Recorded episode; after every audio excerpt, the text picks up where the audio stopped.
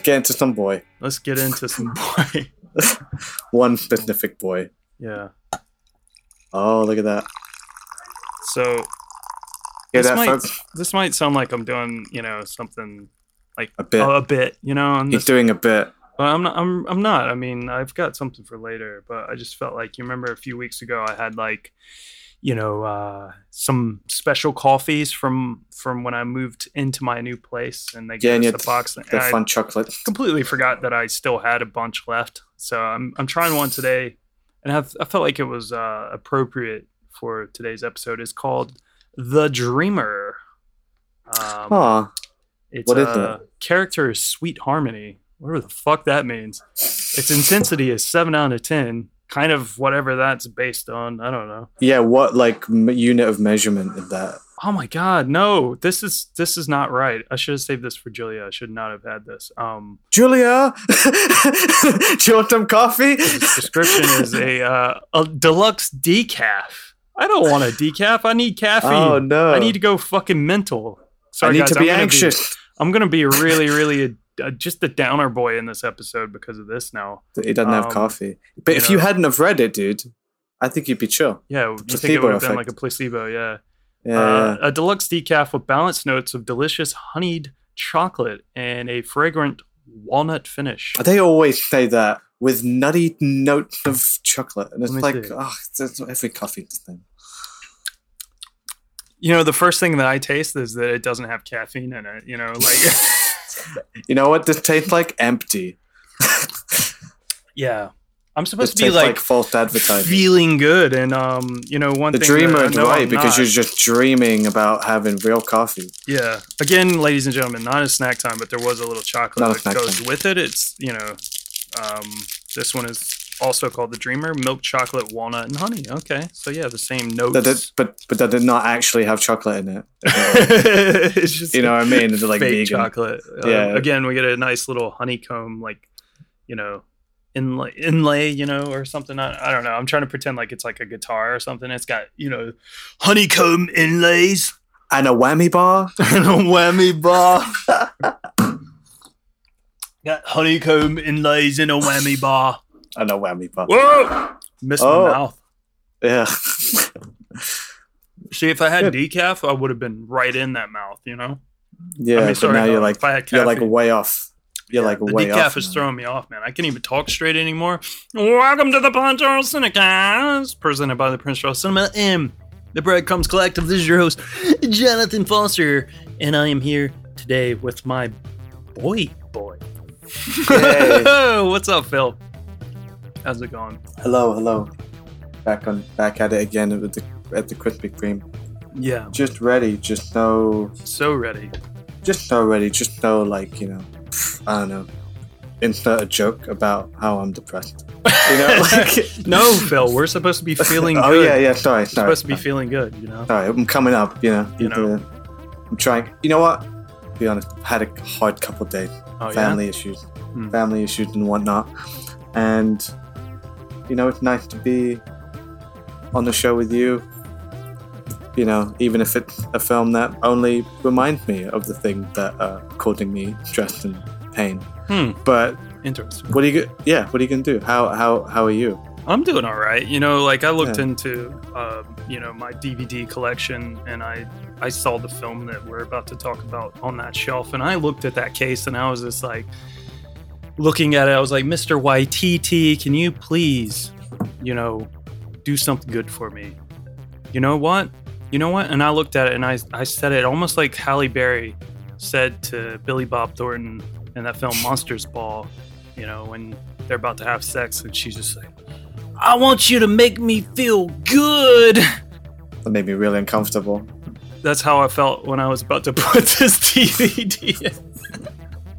Do you say that before every movie or just every Taika Waititi movie? Just Ta- Taika Waititi. So like before Thor: Love and Thunder, Make me feel good. yeah. And then you're like, nah. Well, the the free swag made me feel good. Yeah, the free swag. Is that on eBay now or what? Um, not yet. I'm too lazy. I've got like a few, quite a few things I need to put on eBay. Did I send you that picture? yeah, yeah, you did. Yeah, you can you can use those. One second. I mean, I, I'm sure just posted it. Like, I'm ahead of the game, bro. mm, I'm trying to send you something. Here we go. Ooh. Oh my god. Just the photo of me in the superimposed in the Oh, background. dude, I love that. And you know what? It actually fit perfectly into that poster. Yeah. So I'm a good Photoshop guy. Hire me. Yeah. I hope people love that episode. I hope they do as well. I think they will. I think it's our best episode Yeah, probably. ever. Uh, there was some people out there who might have thought something's wrong with me. I don't know, and you know, Mhm. it, it might have it might sound like that. You know, I'm sitting here talking about monsters ball and stuff, but you know, I actually just really am just disappointed in myself because like I really wanted to do like a mashup of feeling groovy and uh, that clip from Monsters Ball and Halle Berry saying that to Billy Bob Thornton because it's really uncomfortable, and that being like the little like feel good season like intro song song. and I forgot Yeah. to do it. So that was just me, like you know, having my own laughs. You know, sorry Mm. guys, you had to deal with that disgusting thought that was in my head. Hopefully, just the idea of it is funny. Yeah, I mean the idea of like Simon and Garfunkel's feeling groovy, da da da da da Which is da. such a goofy I want you to song. make me feel good. like what a what a good intro song for this. You know, season. you know, you know, like sometimes you're like having a conversation, and like you say something weird, and you're like, I wonder if anyone ever said that. Like, you know, like those Yeah. words in that order. That was Yeah. a really weird thing to say. yeah, And I don't. I think you just found one there. Yeah, I I don't think found one of anyone had thought to like mash up and Garfunkel with Halle Berry from Monster Ball. Yeah, eh, obviously not. And I think uh, Natalie Portman, you know, from Garden State would be proud of my totally unique randomness, So random. manic pixie dream girl and all. Um, maybe I'm a manic pixie dream boy, you know, for all you listeners out there. The official manic pixie dream boy of the podcast. Yeah, but I think there is something wrong with me, and some of you listeners out there think so as well. User feedback. Hey, hey, hey, user feedback, listen to feedback segment.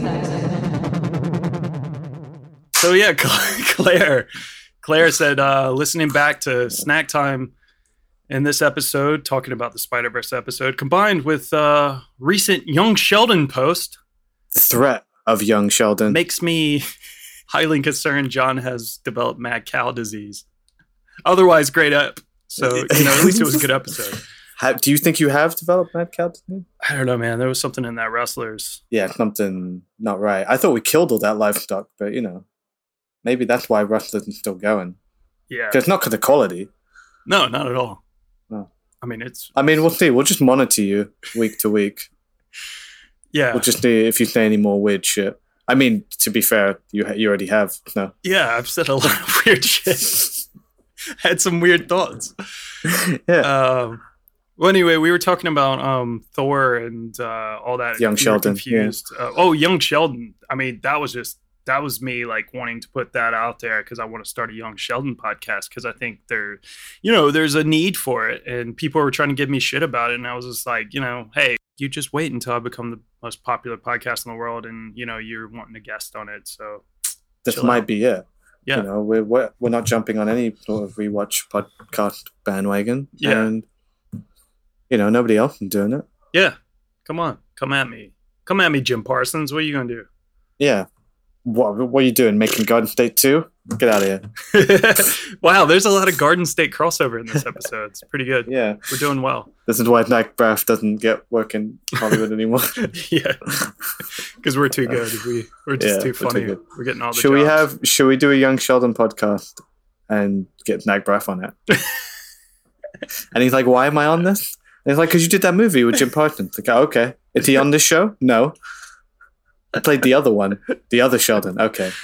Should we watch that show? No. We want to watch this show. Do you have that cow? I think we both collectively have mad cow disease. Yeah. Uh, I think it's just in the air, man. I think it was just fucking COVID wrecked our brains. Yeah, that long COVID. We, we were talking about Thor briefly in this episode. If you're confused by that, that's because there's a Thor episode over there on Patreon. As we said last week, you can go get your bonus episodes for as little as one pound a month by becoming a dude over at patreon.com forward slash the PCC podcast. You know, we've we've said that all these bonus episodes they include all the relaxed fit new film discussions with quite a few already over there in the back catalog and out this week. It just went out as it's Saturday, the 23rd of July. I just posted it out. Taika Waititi's Thor and Love and Thunder. Thor, Love- and Thunder. Thor and Thunder. Thor, Love and Thunder. And uh, yeah, we totally didn't talk about clothes the whole time. I mean, I don't really know where that rumor got started. I don't know why people are even Yeah. talking about But that. um, anyway, that's patreon.com forward slash the PCC podcast. Uh, learn Go to how you can look cute in your summer fits, especially if you're not feeling very good about yourself. Especially if you used to be a fat guy. Yeah, it's a perfect episode for you. Yes, so Thor, Love, and Thunder out there for all those backers. And hey, Fil, you know what goes nicely with that bonus episode Yeah. is what we're talking about this week with my feel good pick. What is it? Feel It's a boy.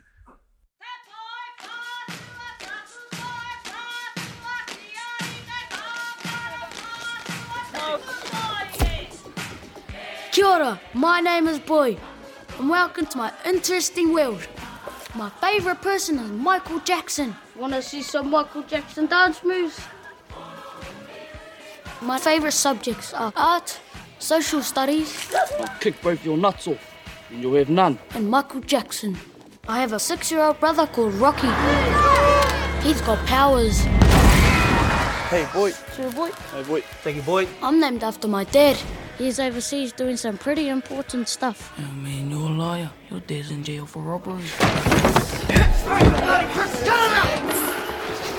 People call me a dumb honky all the time. I don't go around punching them out. Why not? Because they're usually children. Who are you? Boy, Alright. I'm your dad. oh. Think you can handle having the Incredible Hulk for a daddy?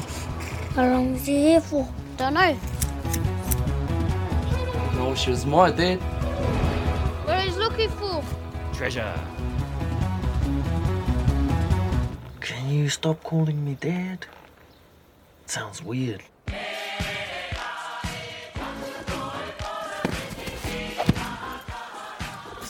want to get to know him.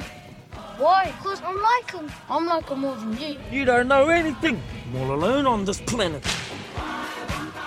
Sorry I am like I am sometimes. Got people trying to bring me down, you know? The government mainly. Lou Apple Jervis. You got a girlfriend. There's this girl that really likes me a lot, but I don't know if I want to, you know, get involved. Mm, mm. Well, don't get her pregnant, that's all.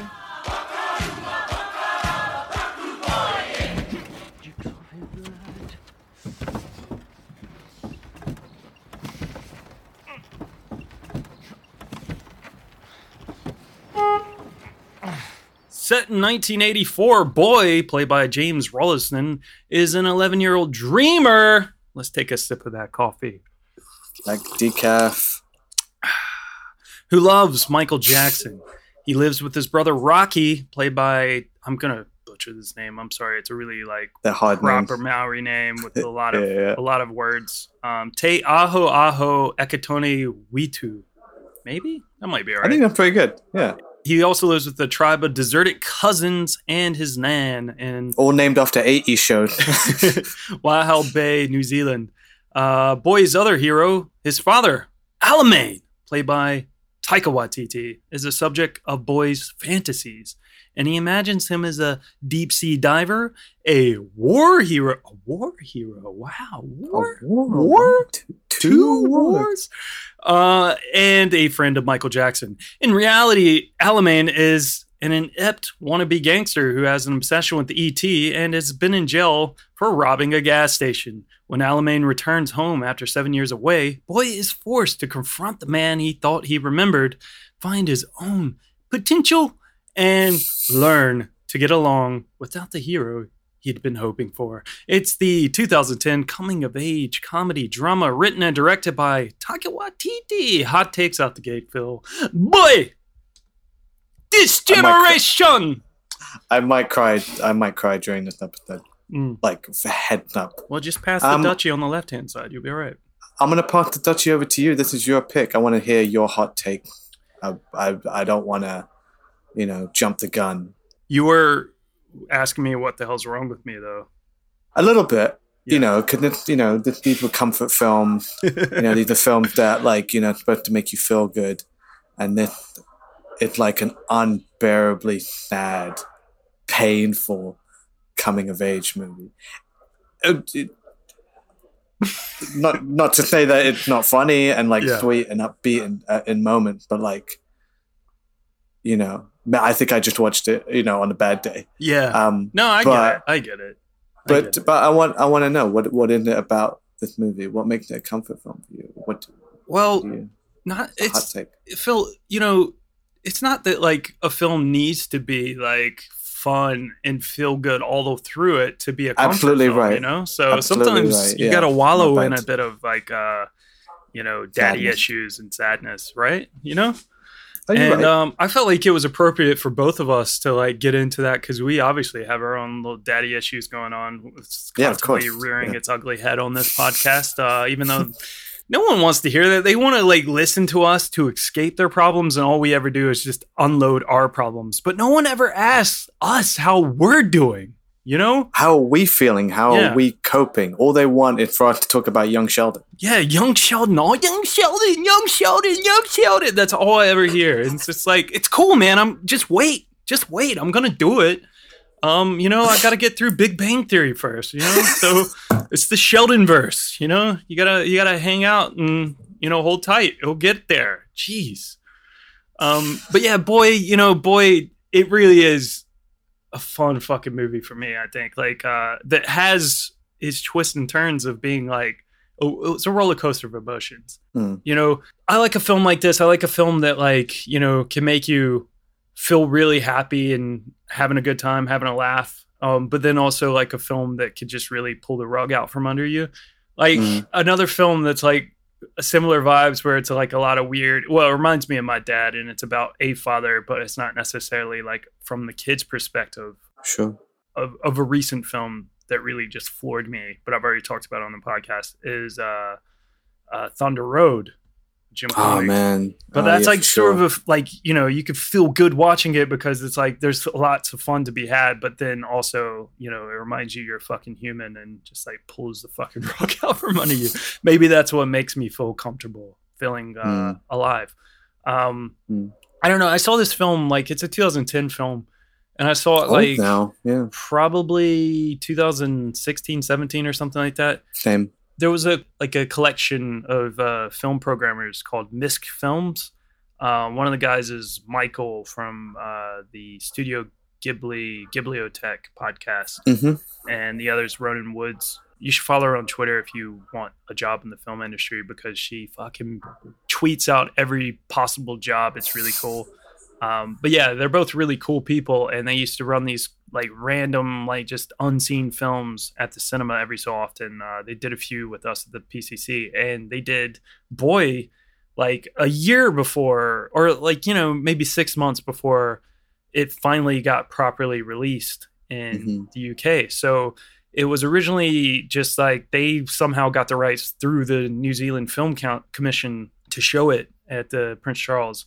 So that was sort of like one of the first like UK screenings of it. So it was one of these films that just never really got released, and that's how I saw it. And I, when I saw it, it just blew me away. Like I was just like, man, this film is so good. It's it's funny. It's uh, sad as shit at times. Um, ups and downs, man. And the fucking kids in it are amazing.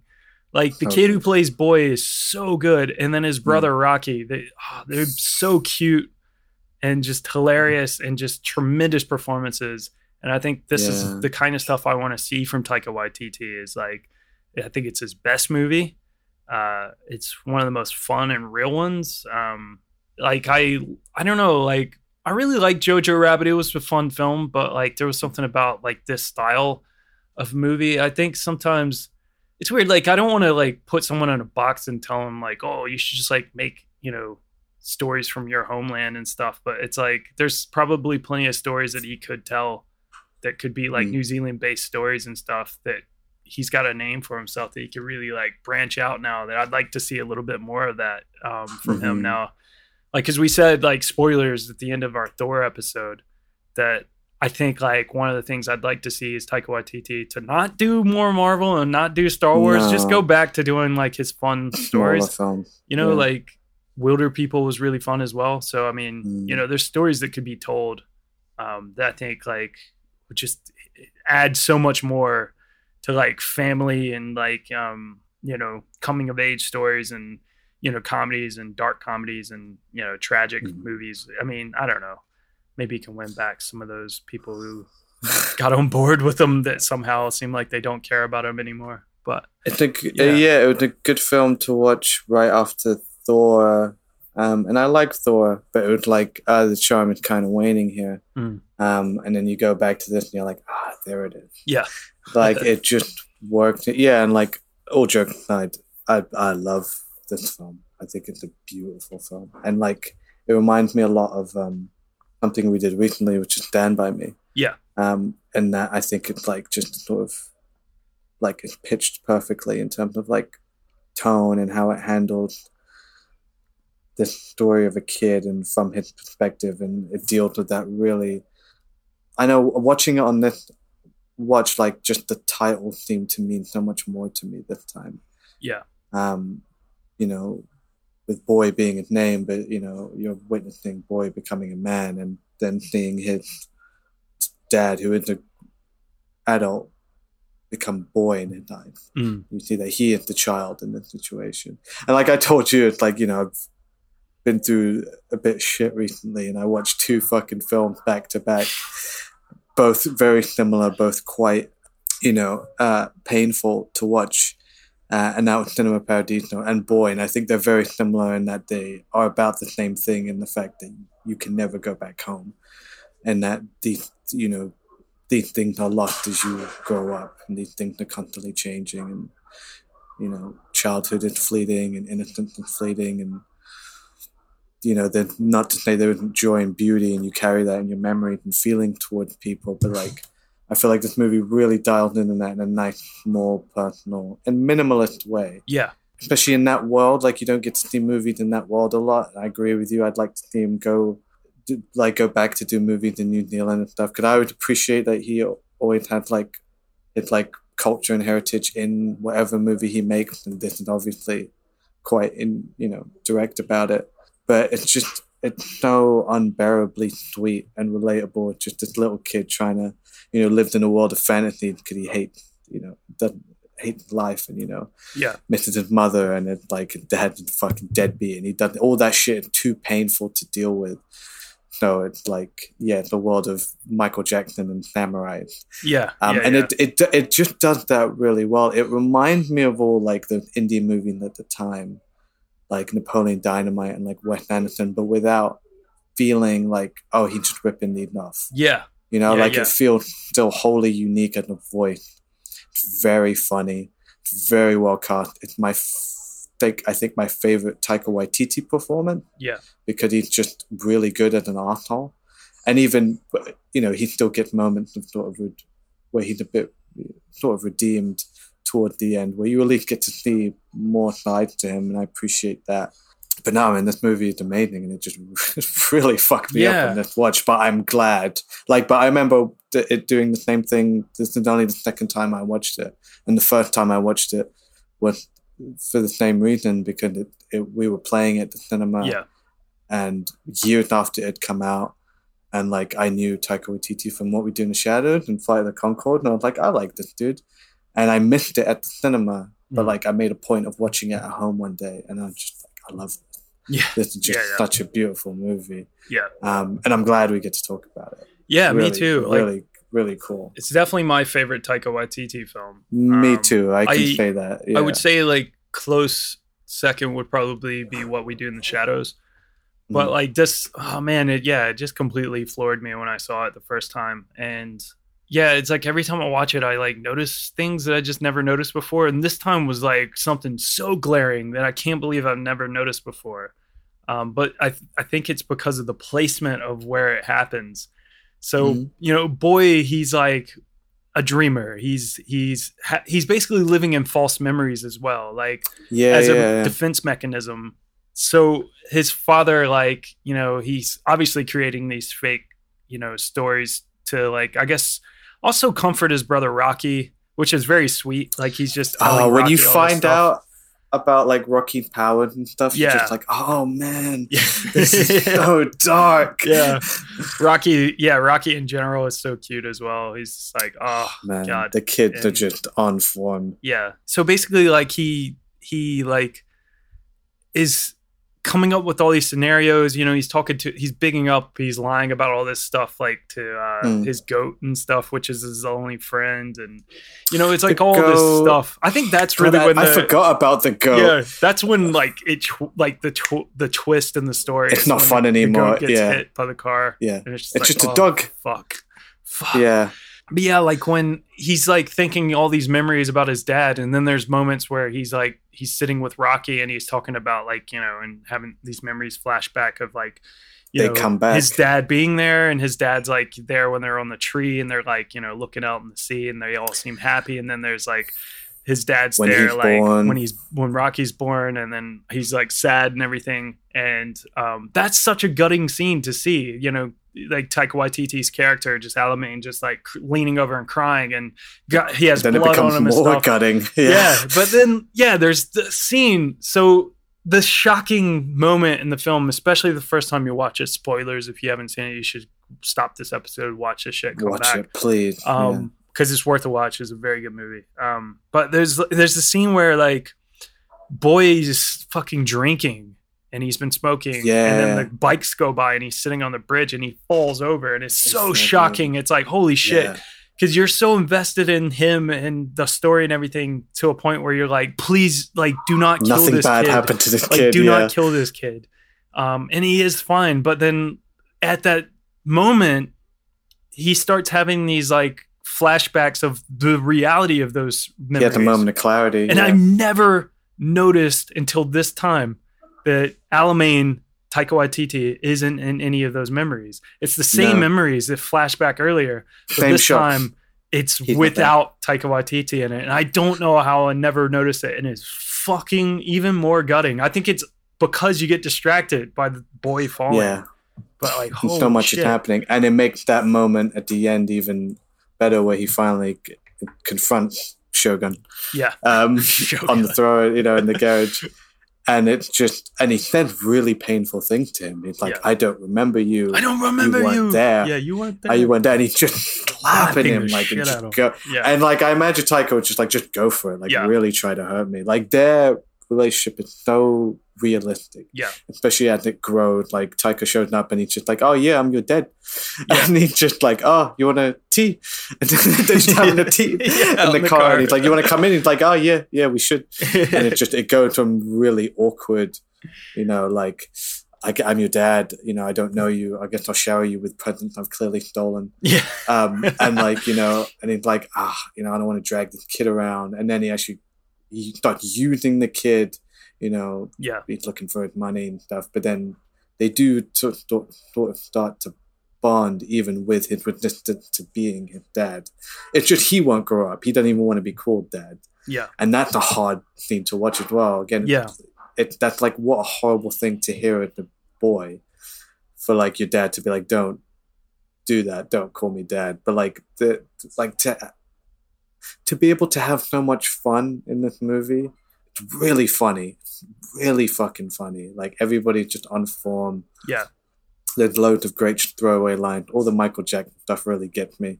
Like when he's trying to impress Chardonnay. Yeah, You know, God. like you want to see some Michael Jackson move? He did that at the Grammys.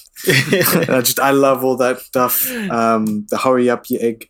yeah, um, you, you, know, like Yeah. you egg, you Shut up, boiled egg. yeah, but there's all these like lovely running jokes. But then, yeah, just I think it, it's something I've missed in his last few films, and that like I feel like I said it in Thor that a lot of his movies are tonally sort of a bit all over the place. Yeah, yeah, but you know they sort of range from like really funny to like really emotional and dark. Mm. and it like jojo rabbit especially it's like a it's like a like falling off a cliff. It's quite drastic but here it's just it's all happening at once. And it's all handled really fucking well yeah. I think he has a better grasp on that like transition here. Like it just mm-hmm. it it does kind of like get you when he like falls in that shit kind of all breaks down, but it's sort of it's like a slow. you're building to that. yeah, you're building to it. Whereas Jojo Rabbit, like, yeah, we're dealing with halfway Nazis. through the film. You're like, what? yeah, you, you- of course we're dealing with Nazis, but he's making light of it, and it's kind of fun. And then it just like, yeah, it's like literally the rug pulled out from under you. It's like, Mm. Jesus, what the fuck? It's a, it's a, it's a fucking gut punch. Yeah. Wait, I mean, but Taika Waititi so like he's so good at those sort of things. Like he, you know, he even throws it into like the Thor films and stuff as well. You know, and Yeah. um, even what what we do in the shadows, even though that's like Jermaine Clement as well is like the co-director, but like they have moments of like kind of deep sadness in those films as well. Like you yeah, know, yeah. You just but, forget um, how good of a performer he is as Yeah. well. Like that's not his like main thing. Like he's always in his movies. Yeah. And like we can joke that you know he does always kind of play himself, but there are very big differences in the characters he played. yeah, And I think him and Alamein, um, who I think is probably uh, based off his father in some respect. I know like his character in What We Do in the Shadows was based off his mum, and I've heard him talk yeah. about how he played both his parent in movies yeah, but like it's uh, he lets himself sort of be a piece of shit. Mm. Like there's no like cute like oh I'm Taika Waititi and like everybody loves me, you know it's that sort of thing. It's just like he lets himself be like you know ugly and sort of unlikable for a lot of this movie in Yeah. service of the story. yeah, Um, and you and it's such a shame because you're ahead of the kid, right? You you you see how he is. yeah, The boy isn't seeing that. He's still seeing him as this hero for a large part of it. he's also masqueraded in the fact that he's like it is Taika Waititi and he is like good looking and he looks cool as shit like in this film. Yeah, yeah. Like the, the the crazy tash horses, the like crazy East horse Coast jacket is fucking Yeah. cool. Like he looks Really cool. cool. and you can see Yeah. why a little like you know a ten or eleven year old kid, or even some of the older kids that like you know the bullies that kind of end up uh you know wanting to be a part joining of the the gang. horse Yeah. horses. Like you can see why they would be like into him because he seems cool Yeah. and he's got a couple of renegade. lackeys. Yeah, he's he looks cool and he talks all this game and stuff, but he is just kind of a loser, which is like a Yeah. great sort of thing. Um, well, Boy was filmed in Waihau Bay in uh, in the Bay of Plenty, where Taika Waititi grew up. Uh, the film is inspired by true and imagined memories, as he as he has said. He said part of what makes this film distinct is the humor. I want to explore the painful comedy of growing up and interpreting the world. I believe that Mm. despite our faults and inadequacies, through all pain and heartache, there is still room to laugh. I think uh, that's what makes my films different. The feeling that although there is often darkness, there is also bits of light to encourage hope and hold on to possibility. See, there we go. Feel good movie, Fil. Feel good movie. the film was developed by Taika Waititi after his successful 2004 short film Two Cars One Night, which I sent you a link on. I don't know if you got a chance to watch I did. it. I, I didn't, but I will watch it. I mean, it's like it's not much to it really. It's only like 11 minutes or so. Mm. Um, but the short film follows like a boy and his brother who are sitting in a car and they meet a girl while sitting parked outside of a pub in New Zealand. So it very much mirrors those those scenes of like when um, Dynasty is like at her car and boy is at the other car and they're parked outside and then all that shit Mhm. sort of breaks up breaks down with like his father the gang and stuff, fight. the gang fight Yeah. yeah Yeah. but yeah it's um it's that sort of similar vibe and there's little moments like little lines and stuff that are picked up here and there like you know when boy's like sitting in that car and dynasty comes up and she's like you know why i pulled you over? Like he does the boy does that to this girl. Uh, the Yeah. short film's pretty funny because it's like he basically is just like this snotty little kid who's just like you know hey girl. Hey ugly girl. Hey ugly girl. And he's just like gigging her and stuff like Yeah.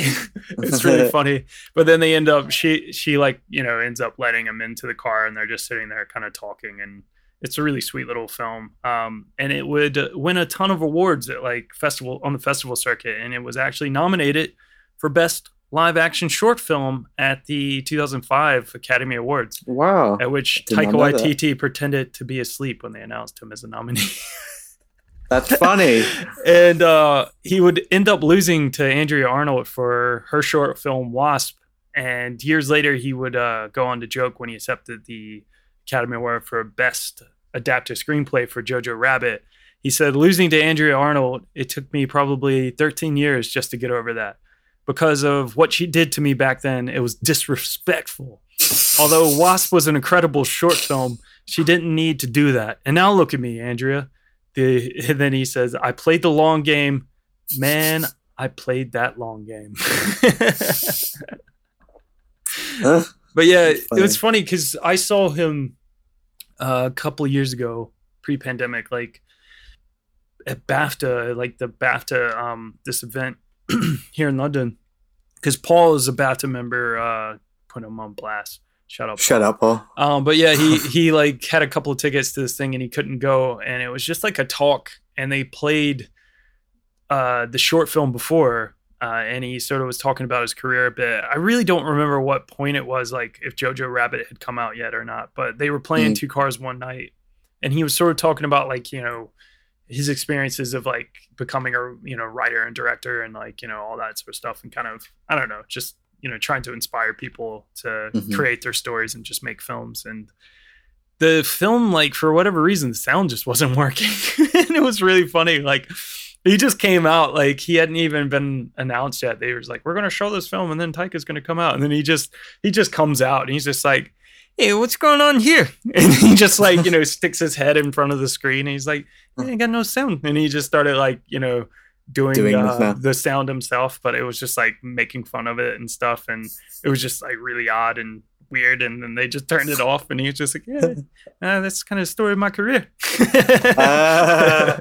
but like i That's said at the end of that thor episode like that's just taika waititi man like he's just like such a joker like Yeah. he barely answered any of the questions thoroughly because he's just like always joking around so it's like Yeah. I don't know. He's just a funny dude. But um Yeah. yeah, if Boy first emerged though out of the project called Choice, which was accepted into the Sundance Writers Lab in 2005, where Taika Waititi would work shop with Dog Day Afternoon writer Frank Pierson and the writer of Running on Empty slash the mother of Maggie and Jake Gyllenhaal, Naomi Foner Gyllenhaal.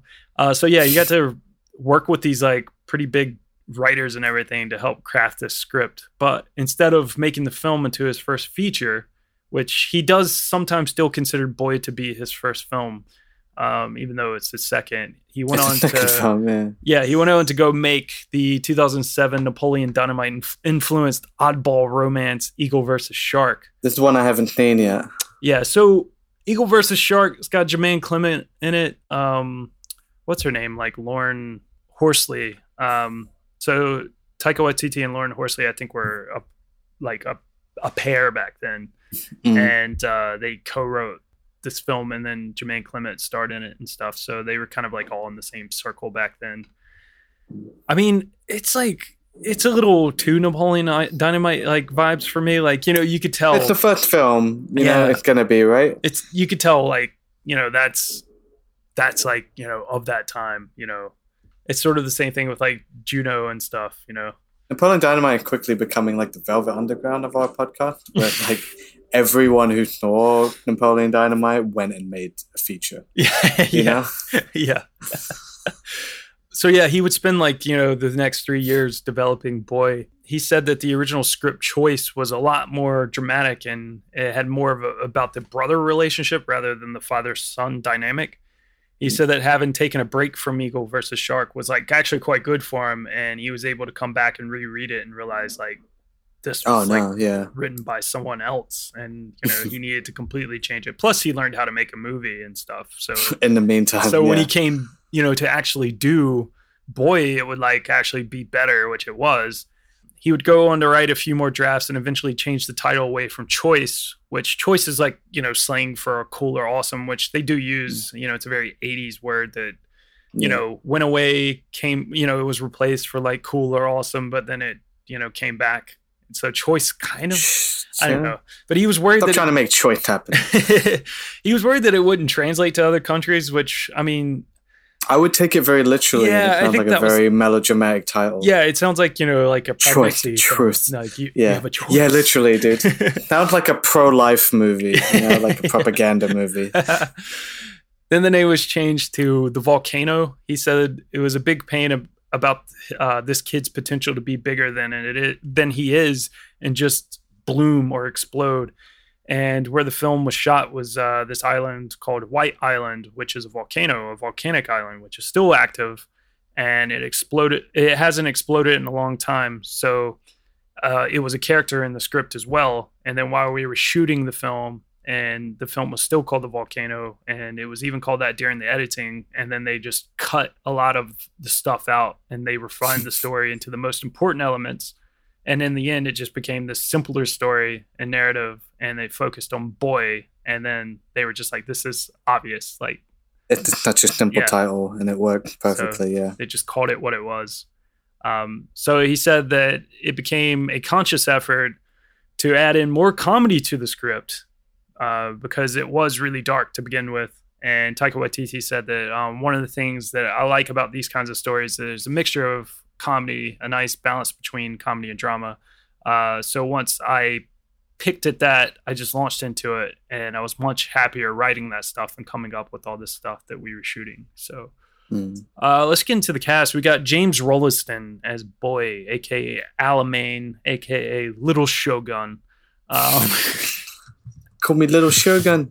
fucking incredible actor. So apparently, Yeah, who is this kid, man? Like, this is like the hardest thing doing a movie about kids, right? Yeah. It's the casting, and we've seen very recently with this with a Star Wars. yeah, Um, yeah, but like this film kills it like across the board. Every kid, it feels like like none of them are actors. Yeah, like he yeah, just yeah. picked kids up off the street. that's but, like, they exactly don't- what he did, Fil. But- Basically, yeah, But they're like none of them are like like um like weird in front of a camera. Yeah, like to do yeah. that and then to have them all very natural, and uh, and if you're just filming them, he obviously was like searching for kids who wanted, like, you know, I guess wanted to be actors and stuff, and like, you know, for kids who had talent in that sort of degree. But he was also searching for kids that like were themselves, were the characters.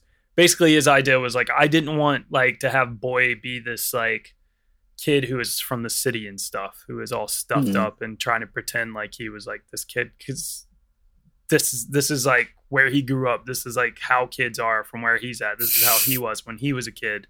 running around smoking weed, eating ice pop. yeah.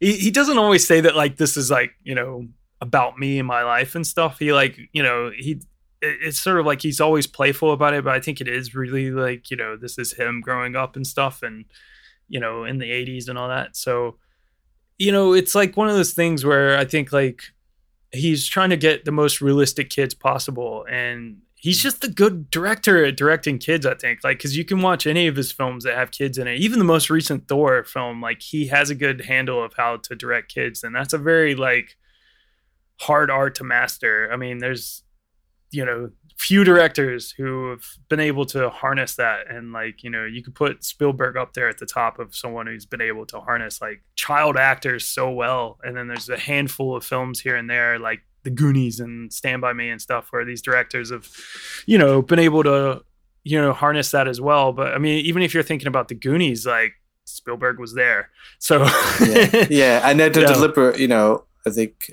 the film is aware of that. There's such deliberate reference to ET. yeah Um, and like they've, you know, with Alamein sort of, you know, obsessed with it. It's like I've seen it four times. yeah You know, like and she's constantly talking about Yeah. it. You get these like weird you eyes know, yeah, he's like you know, he's a pretty weird looking dude, but you know, on his planet probably look normal. you know, just all like all these weird observations, but like it's so like lovingly wrapped up in another film without feeling like they're just harping on that. It's just like Yeah. there's like a clear connection. It's nice to embrace that, you know. Yeah. Well, James Rolleston actually was just like an extra. He had, uh, I think, had gone out for another role, and they thought like, oh, he wasn't going to be good enough for this, and they started like, you know, I don't know what role he originally went out for. I think it was one of the other smaller roles, but like he, so basically they had done that like nine months in the like in before they start shooting, they had like started the casting process, and he was just an extra because they liked him, and they were like, well, we'll bring you out, you can hang out, and you know, he was hanging around set. And just a day a few days before shooting like literally like two or three days taika cast him to be the lead because the original kid that he had for boy just wasn't working out anymore. So like i said it was like a nine month gap from when they originally cast this kid and they said he was great but like he had had a growth spurt like and it was just yeah. like whoa. He was just like yeah his mustache was almost as thick as mine. And like you know like he had grown like you know six inches or something. So it was just like whoa this isn't working. This is not working. Uh, yeah, so yeah. james rolleston was like you know there and they were just like dude he's great. Let's just do this. And like i said he was trying to cast them all like you know as close to the kids as and characters as possible. And he was just basically like you know just learn the lines and all we have to do is just point the cameras at you so that was his idea um so yeah james rolleston was just similar to boy and that was like you know that was it Like that kid great, and that kid had like got a lot of tough shit to do. yeah definitely You know, like it's not just like. I mean, it worked a lot. You know, he's awkward a lot of the time, especially with the other kid. That sort of work, you know, thing like amateur kid actor, like kind of just forcing out the line. It worked there, but then like there are moments where he has to be emotional and he Yeah. has to like get things across, and he has to tell the whole heart of the story, and he does it. Does it really effortlessly. I feel like I'm not watching a kid act. yeah You know. Yeah, James Rolleston is it's like one of those kids like it's a shame I think like if this film was made, you know, closer to today's time where Taika Waititi was being a little bit like, you know, getting more recognition and stuff that like he maybe would have had a better career off the back. Yeah, I've not seen him in anything else. And like it's like the kid from Wilderpeople like blew up. Yeah, yeah. that movie, you know? Yeah, that's the thing. I think like James Rolleston could have had that sort of trajectory if mm. Taika Waititi's like career had been more on the ups back then, and Boy was more of a thing back then. Like rather than just being this like it was big in New Zealand, but it wasn't anywhere Big else. anywhere. Yeah. Um, so yeah, it's it's kind of a shame. Like, so he's largely just done stuff in New Zealand. I think he was like on some advert for maybe Vodafone or something in New Zealand and stuff. You know, so he had that sort of popularity there. Uh, he he was in some film with uh, Cliff Curtis, who is like this New Zealand actor who like um has crossed over into like he was like in Fear the Walking Dead. Shout out Ari. Um, and also he was in uh he was in Hobbs and Shaw and stuff. So he's like kind of a interesting actor, and I didn't even clock that he was actually the producer on this film. So that was kind of like Oh. funny to see. But um, yeah, James Rolleston did a film with him and stuff shortly after. And then like the most recent thing he's done is the Breaker Upperers, which is like a Taika Waititi produced film, I think, and um, it's yeah, it's got one of the women from uh, for what we do in the shadows in it. I think the woman, I think the woman who plays uh, Deacon's assistant or whatever that she just wants to become a vampire. Um, she's like one of the leads in this film. Oh, And yeah. I remember that sort of kind of got a bit of buzz. Like I can't remember if it was like a LFF film or something or whatever, but I, I feel like we maybe showed it at the cinema for a bit as well. It was just like one of those. It was just there for a second sort of films. But yeah, it's kind of a shame he hasn't done much since. Uh, there's also Rocky Te Te Aho Aho Eketone Whitu. Um, yeah, also just awesome, like just amazing, kind of like how he got you know that much out of these two kids. Like Taika Waititi said that these kids reminded me just of how much incredible talent we have here in New Zealand. Maori kids don't get many opportunities like this, and to find a pair of boys so different and engaging as actors filled me with awe and pride. Sometimes it's difficult. There were the usual meltdowns you'd expect when you're working with kids. When you think of the performance they're giving you, you realize that they're saving your movie simply by just being in it and then you forget the sulking and the demands for sugar. You just smile and say, "Thank you, Brett. Thank you." yeah, I mean, Rocky's just like whole trajectory of being like this. Yeah, he's just the sweet boy who has he, you know, he's got these powers and that, like you know that he believes that he has. Sorry, I think I did that. Yeah. I think I made you fall. And then the, the old guy just yeah, like I got to use your pound for good. Yeah, Yeah, yeah, he's ET. He's the whole that's the whole thing. He's Yeah. like, he's meant to be the ET of the movie. The ET it's, of the it's film. very sweet, and Yeah. finding out why he thinks that yeah. And why he Boy had told him that. killed his mother and stuff. But even like Yeah. this, like you would think the way that boy tells him that, like it all it all almost comes off sweet. Like you know, it all He's trying to protect. Her. Yeah, he's trying to protect him and stuff. And you it's don't want so to tell him sweet. it's like she yeah. died giving birth to you. Yeah, You want to tell him it's, like, like, your you're powers too are powerful. too strong. Like it's Yeah. so sad. Yeah, it's so fucking bad. Yeah. Uh, all right, well, But that kid Taika, great. Taika plays uh, Alamein, aka Shogun. He said that he wanted to use his background in comedy to showcase different side to Maori men to move away from like the stereotypical performances. Because like he's like you, you either have like these, you know, it's it's like a warrior or it's some like stereotypical bad guy Big or tough something, bad big guy. tough yeah. bastard. So he was just like something you never get to see is just like a goofy piece of shit, like like like just sort of like lame character. He's Yeah. like there are lame Maori men and stuff, like you know, and that was like what I was trying to go for. Um, and he said he also thought it was important for him to get the most out of the kids um, from their performances and stuff. And he did have like a couple of um, casting sessions with different men who were going out for the role, but he was just like, I know what I want out of this role, and it's important for me to get the best out of the kids. So I don't want to spend time shaping an adult's performance when he, he makes knew so much more sense. Yeah. what he wanted, and he didn't want to neglect the great performances out of the kids. So he just put Mm. all of his focus on the kids, and I think that's why they're so awesome in this film. I think it totally works. Yeah, putting himself in it, I think very much helped. Because Yeah. you you'd be working with them, and then you'd have to like take that relationship you cultivated with them and try and project it onto another actor. Yeah. it's just like he can do it. He clearly, he's obviously a fucking really good actor. Yeah, Yeah, so that was a good choice. I think that really helped. Really helped the movie. I couldn't Yeah. imagine it with anyone else. definitely not. Yeah, like I said, I mean, he just looked so cool, but then he's also like, yeah, I don't know. He's he's He's got a a con man and he's a hunter. Yeah. and he's a piece of shit. and He's got a good, still, like- like really fucking funny. yeah, he's got a good like face. I'm kinda like the Hulk. cheek- the cheekiness of of the character, and then also Yeah. like you know he can really bring out the sadness and stuff. It's kind of like a surprising turn towards the end when you know they're at their graveyard and stuff, and you know he's just really Yeah, that. I forgot about that ending, man. I Yeah. forgot a lot of this film, and I remembered it. Like, yeah, that's good. Yeah, I completely forgot.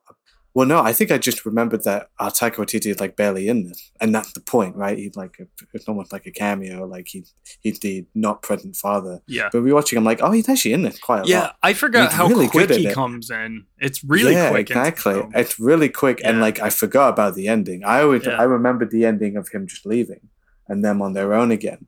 But this ending was bad. Yeah. that it just like you know the, all three main characters not having to do the thing that they've never done, which is mourn this woman Yeah, and process it properly. and process the grief of it and like be together in that and It maybe, hopefully, like, grow. like yeah, like, he might stick around and he might grow up a little bit. Yeah. Like I, th- I think it's both of them. It's weird because they're what like twenty years apart, the boy and Alamein, yeah, but they have the same arc Yeah. in this movie. They both have to like, you know, get to come to grips with reality and stop bullshitting. yeah, And I think that's so interesting that you could do that at the same time.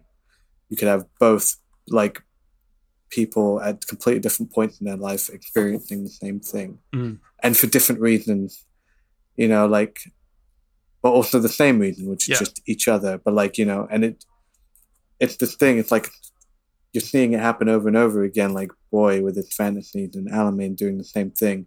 And it comes to a point where both stop being funny Mm. and like for, for you know for Alamein, I think at that moment in the car we are talking about the fight, and he's like, "Oh, what fight are you watching? We got some good hits, hey boy." and it's just like he's like, "I don't know." It's like, "Oh, you don't know anything." Yeah. And then you know it's the whole thing with the gun. It's just like, dude, you fucking mad. yeah, Like you, you know, you just got your ass kicked by like fucking weed gang, and you got this little girl beat up and well for it. and Yeah, it's just like so you're a piece of shit. Yeah. You're a piece of shit, and you have to realize that. and then he's Stop like, fucking gouging off your mum. and he's he's basically ruining like his kids' lives and stuff as well. You know, it's just it's. Yeah, it's beyond him at that point. yeah everything he touches just kind of like turns to shit uh well you know you have a couple of these extra kids and stuff. I mean there's there's a lot of like kids. I'm not going to go through them all but you know That's Falcon Quest. there's the two the two like main girls and stuff that boy hangs out with. There's the actual friend that obviously has a thing for boy in it. Maybe he has a thing for her and realizes that you know it's sort of like a sweet little budding romance um which is uh Yeah. Morangi T- Tior Hori, I'm not really sure how to say her name, sorry, is Dynasty. So she's the mm. girl with the weed plants and all that who's tending to the weed plants. Yeah, yeah, they're like her little sister was what was it? Falcon Crest? Falcon Crest. What a name. That's a great name, dude. Yeah. I think like her brother is the other kid, Dallas. Dallas and Dynasty. It, it, dude, it's amazing. TV sitcom I'm- names. Random TV shows. And I like that because it reminds me of like Madeira a little bit, where like the, it's always like a bit behind. Yeah. Like this is 1984, and they're just talking about like shows from the 70s. Like there's so many references to the Hulk in this. Yeah. And obviously the Hulk was still big in the 80s, but like the Incredible Hulk is like a big thing in this, and it's and it's Yeah. nice because you know Taika ended up doing kind of a Hulk movie and doing a good one. Um, but I, li- I like all those references. It feels very like realistic. Yeah. it sort of- It's like I mean, they would have been You- born in the 70s as well, so their parents probably just would have called them Dynasty They're big Dallas. but it's just it's like it makes the whole thing feel dated and timeless Yeah. at the same time. and then, of course, there's Ricky Lee Waipuka Russell as Chardonnay, boy's dream girl. Yeah. Another great name, Chardonnay. Chardonnay, Jesus Christ. it was just like boy walking around like you know lying about all this stuff to his goat which is hilarious like just Yeah, like, we're gonna we're gonna have up. dolphins Yeah. and drink champagne. It's Yeah. just like talking about like um like, oh yeah, she invited me around. she gave me a hickey We got McDonald's. you know Yeah. it was kind of came out of nowhere he's like and he's like just Yeah. sucking his Oh, neck the with vacuum the vacuum cleaner. cleaner Yeah, that's every that's a good staple of any good like coming of age. Yeah. movie. Yeah. We went McDonald's, it was yum. And finally there's uh rachel house as boy's aunt who does all the jobs he's like She's "Why- sick. why don't You've you get a all." job he's like Yeah. i would but you took them all she's like the yeah, she's the the store bus driver and Yeah. the postman, and she runs the shop. She's great, she, and she she's one that keeps coming back in his films. and Yeah. I like that. You know, she's in all the people. She's in Ragnarok. yeah She's very funny. She's the only one who gives like Alamein like shit, like actually Yeah. called him out on his shit. Yeah, because she really love that scene. she- like she's the sister of the deceased wife slash mother of boy. So like, um, I don't I don't really get why she's not there more though. Like she's quite harsh to boy, and I get it. Like she's his auntie and stuff, and it's sort of like it's funny. Like she obviously cares about him. She takes up for him and stuff. But it's like, what is going on in that household? Because all those kids are left there, like by an and they and like even with when an eleven year old kid. but like usually it's like an the old meals. lady looking after them. Yeah. And then when she goes, yeah, boy who looked after Like, why them. isn't the auntie there? I don't understand. She's too busy, but she got too like busy. She got eleven other jobs. Yeah. Well, one of her jobs is to sell, you know, snacks to kids. Snack time! The changes are coming,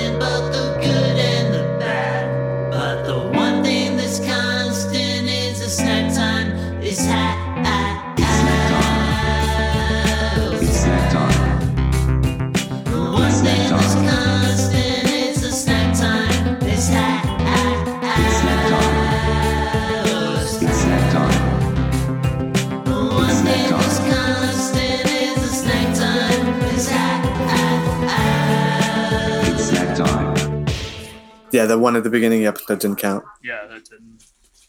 Uh, I have to get in my rucksack because I still have it in there from yesterday when we were supposed to record in, Oh, in person. Um, but we didn't. you did not. What do you got?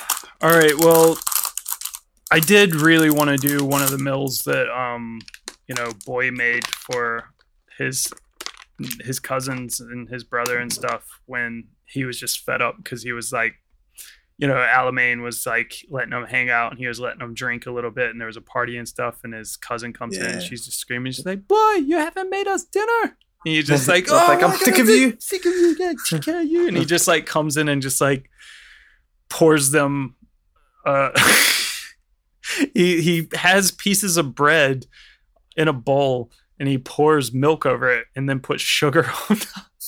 And I wanted to do that, but then obviously people were worried about my mental health and my Yeah, uh, that maybe that I have help cow things. disease.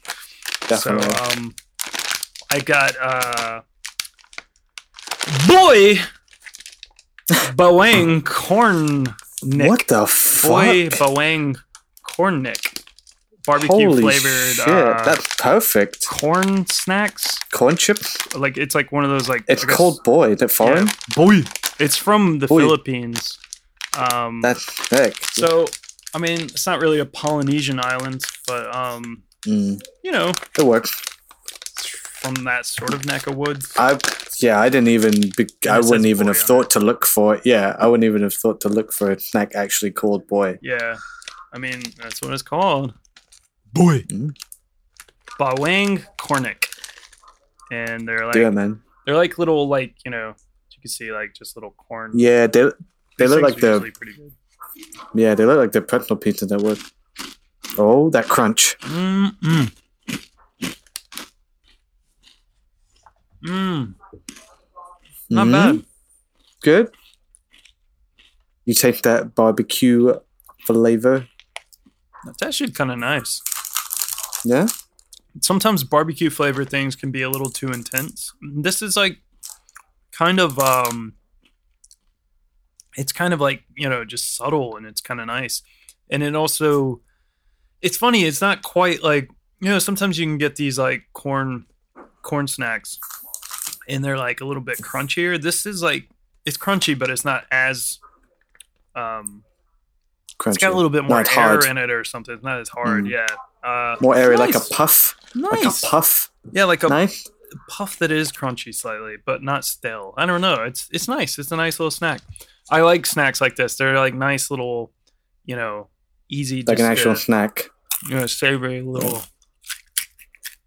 How how many um how many um like tattoos drawn on with a f- like felt tip marker do you give it? uh, I gotta give four, but I'm definitely Four, going wow. with the ones that are like, you know, Uh, left, Arm, right, left Yeah. arm, right front, arm, back. front, back. Oh man, What'd you get? I, w- I went with the the classic. I think what people would be expecting. You know what's the you know thing they say most in this movie? Your egg. You egg. I'm not an egg. Poached egg. And I was just like, oh man, I could go for like a cream egg. I could go for like a Kinder egg. Um, couldn't find any. So, uh, but then I was just like struggling. And then I saw, and it was like a mirage. And I was like, oh my God, perfect. And I don't think I've tried these. Haribo fried egg. Oh wow! So they're just all the fried eggs. Wow. Yeah, with extra flavors.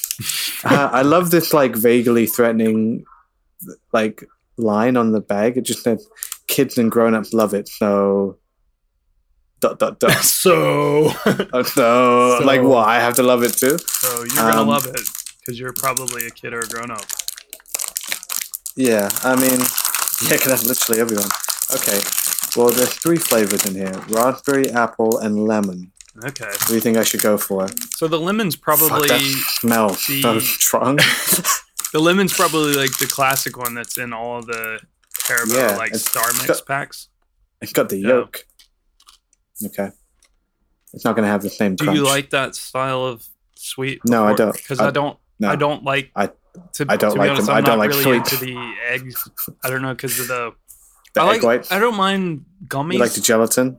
but like it's something about the The actual bit around it? yeah that white bit. chalky bit? whatever that's called. I don't know because th- there's quite a few of those inside of Star Mix and stuff, and Yeah. like Mm, those are my least favorite. I'd rather just have like a gummy bear or something. throw them know? away. Yeah. Okay.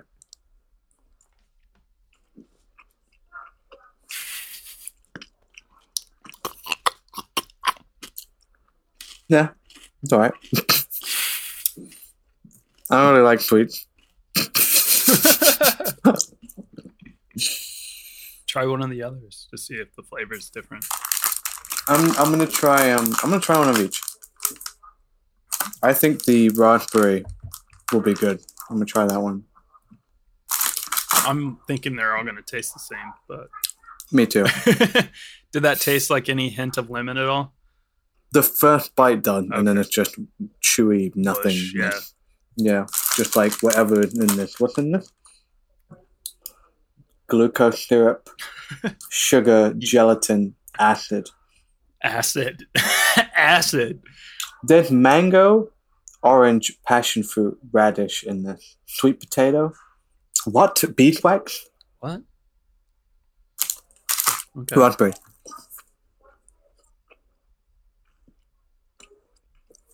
Dude, it tastes fucking same. Yeah, that's the thing. this shit is a ripoff. Yeah.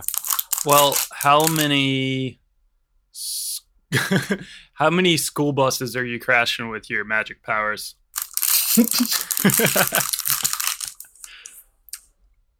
Two. Two. All right. Two. I have two, and that's as many Two fiery that would crash. Two Fiery busloads of kids just falling to their death, screaming. Some of those like screaming into the void. cartoons are so funny. They're just drawn from Rocky's perspective. I love the one of when Alamein pulls up. Oh And yeah, and the dark into the- eyes, like in, like the it's dark, dark and the eyes. eyes are just like, It's really and like Rocky looks so really like scared. Oh. Yeah. poor little boy. One more little fun cast member that you blink and you miss him. Um, I actually caught it this time. Is uh, during the Imagine prison prison escape when boy's like talking about how his father escaped with a spoon. I almost forgot. Yeah. yeah, he's seen throwing a spoon around and it like hits a prison officer's eye. And Hmm. uh, that prison officer is played by Stu Rutherford, who plays Stu, Stu and What We Do in the Shadows. Who's- my best friend Stu. that was nice. That was a good cameo. Yeah.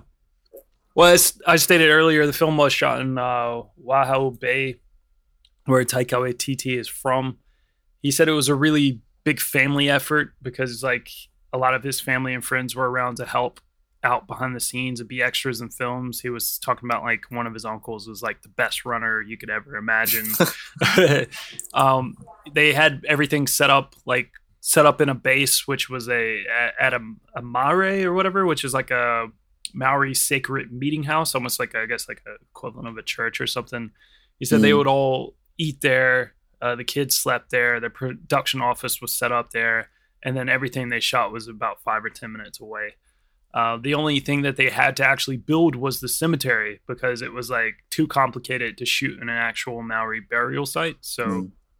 they built that, and then he had his uncles come in to bless it. But it was he was told basically that like they couldn't shoot there because the gravestones were facing the wrong way, which caused like this really big like oh my god like you know because the production designer did all this work and you know trying to set everything up, and then they lost a whole day to it. Try and having to flip it. had to go and fix it and everything. But then apparently the next day, his uh, uncles came in and they were like, "Yeah, this is good," and they blessed it, and it was all worked out. And it, he was just like, "Yeah, the energy was actually all better anyway." It Mm, was, like, Good, it was great. good. It was beautiful. Um, and then apparently like a a group of starlings just flew over, and he was just like, "It's just perfect." yeah. So the music.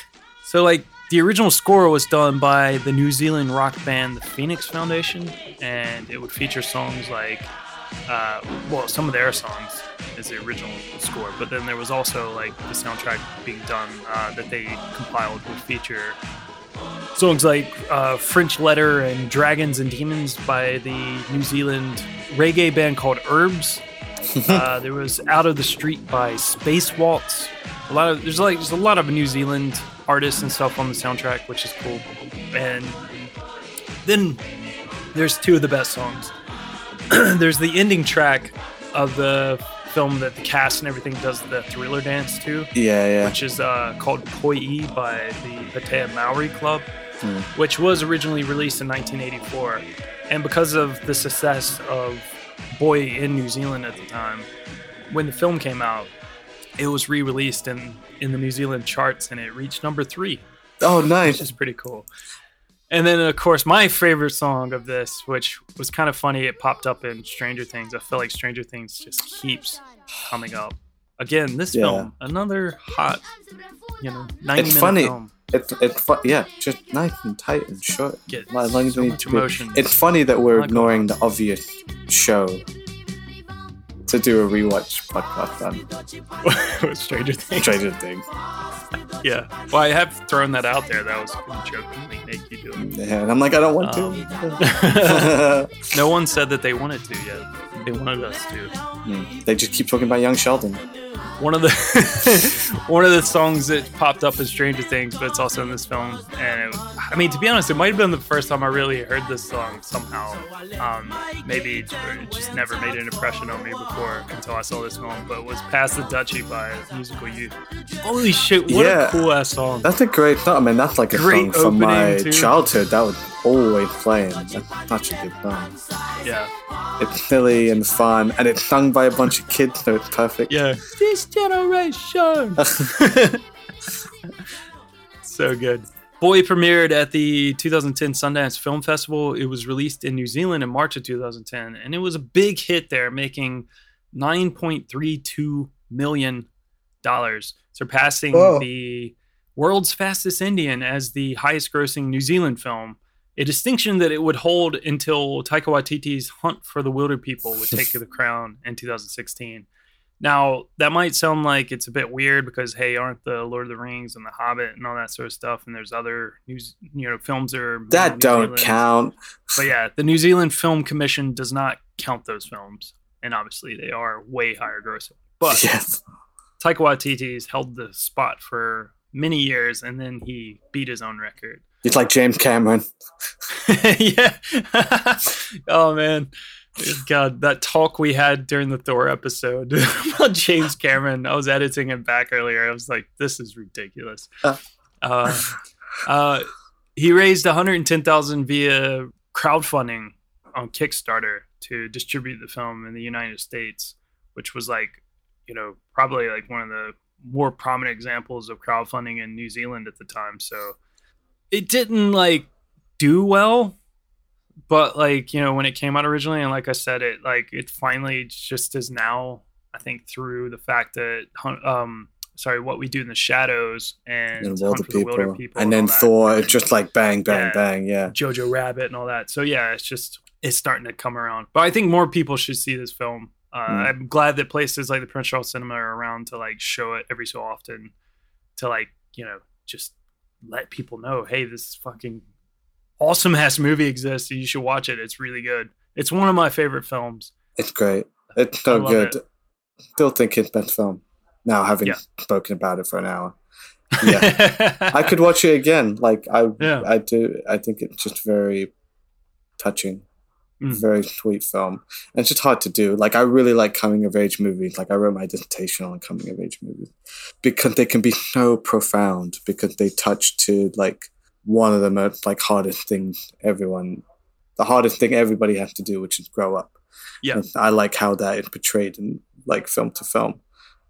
And honestly, this is one of the best, I think, I've seen. Maybe I'm giving it a lot of credit, especially because it's fairly new, but like, I really like it. It, do, it does everything I want from a coming of age film, which is like, it's funny and sad all at once.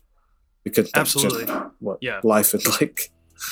I mean, we've talked about one of the more fire coming of age films lately with uh, Stand By Me, and that Mhm. does the same thing where it has these like great funny moments, but then also just like the moments that just like floor you with emotions of how like sad, just real they are, you know. And that's what that's what makes those films good. Yeah. Yeah, it's a good one, and I, you know, I, I think you're you're right. It is one of the hardest things people have to do is growing up and stuff. But there's also something else out there that's pretty hard, Fil, for people to do, and you know, I want to hang on that because I want to know how you are feeling now that we've made it through two weeks of you know feeling pretty good. Are you feeling groovy? Are you feeling good? Did I'm- you get made feel good by Billy Bob Thornton? I would, you know, yeah. these films. yeah. I'm feeling groovy, man. Like, um, feeling groovy. feeling groovy. Like this, this was a really welcome respite from uh, some Yeah. of the bigger films we've been doing recently. You know, we've done a few arcs sort of back to back and like the heavy hitters, and just like. It was nice to take a moment to step back and really like just work on ourselves and just talk about things we like, not for any other reason, but the fact that we like them. And Yeah. They they do give us comfort and help us sort of chill out. And that's hard to do, you know, and it's like Hmm. with that I feel like I've recharged a little bit, you know, my energy Yeah. level to coming back up and like That's pretty good. you know, like you know, like I feel optimistic about the future and like whatever whatever we do next, you know, like I can carry this new sort of um, positive energy with me. Yeah. Well, it's pretty good though because I got this uh, uh, draft letter. Apparently. Um, oh, okay.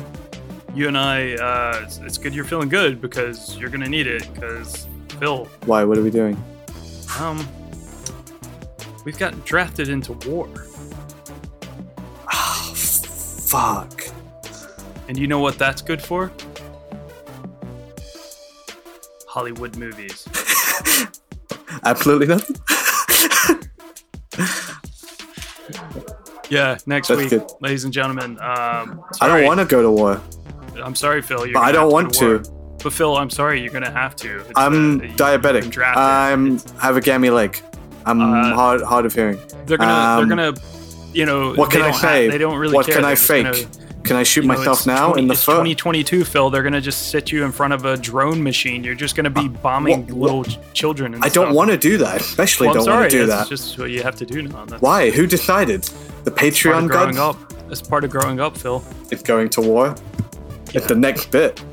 Yeah. Well, better get used to it because that's what we're doing next week. So um, we'll see you next week. Uh, we're starting a war season, and Fil's got to go to war.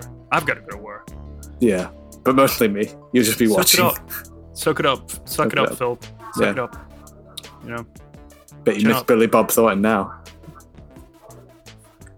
you feel good. Just- It's gonna be my mantra. Just, just, Just make me feel get through good. this. Just, I want you to Come on, Kirk Douglas, make me feel good. make me feel good. We'll see you next week, guys.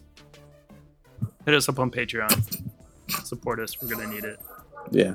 Send send like armor, like body armor, and boots, socks. We need socks. Socks. We need socks. At least That's- one good. take care of your feet, man. pair- you can take care of your feet. Take If care of your feet. From Forrest Gump is take care of your feet. Exactly.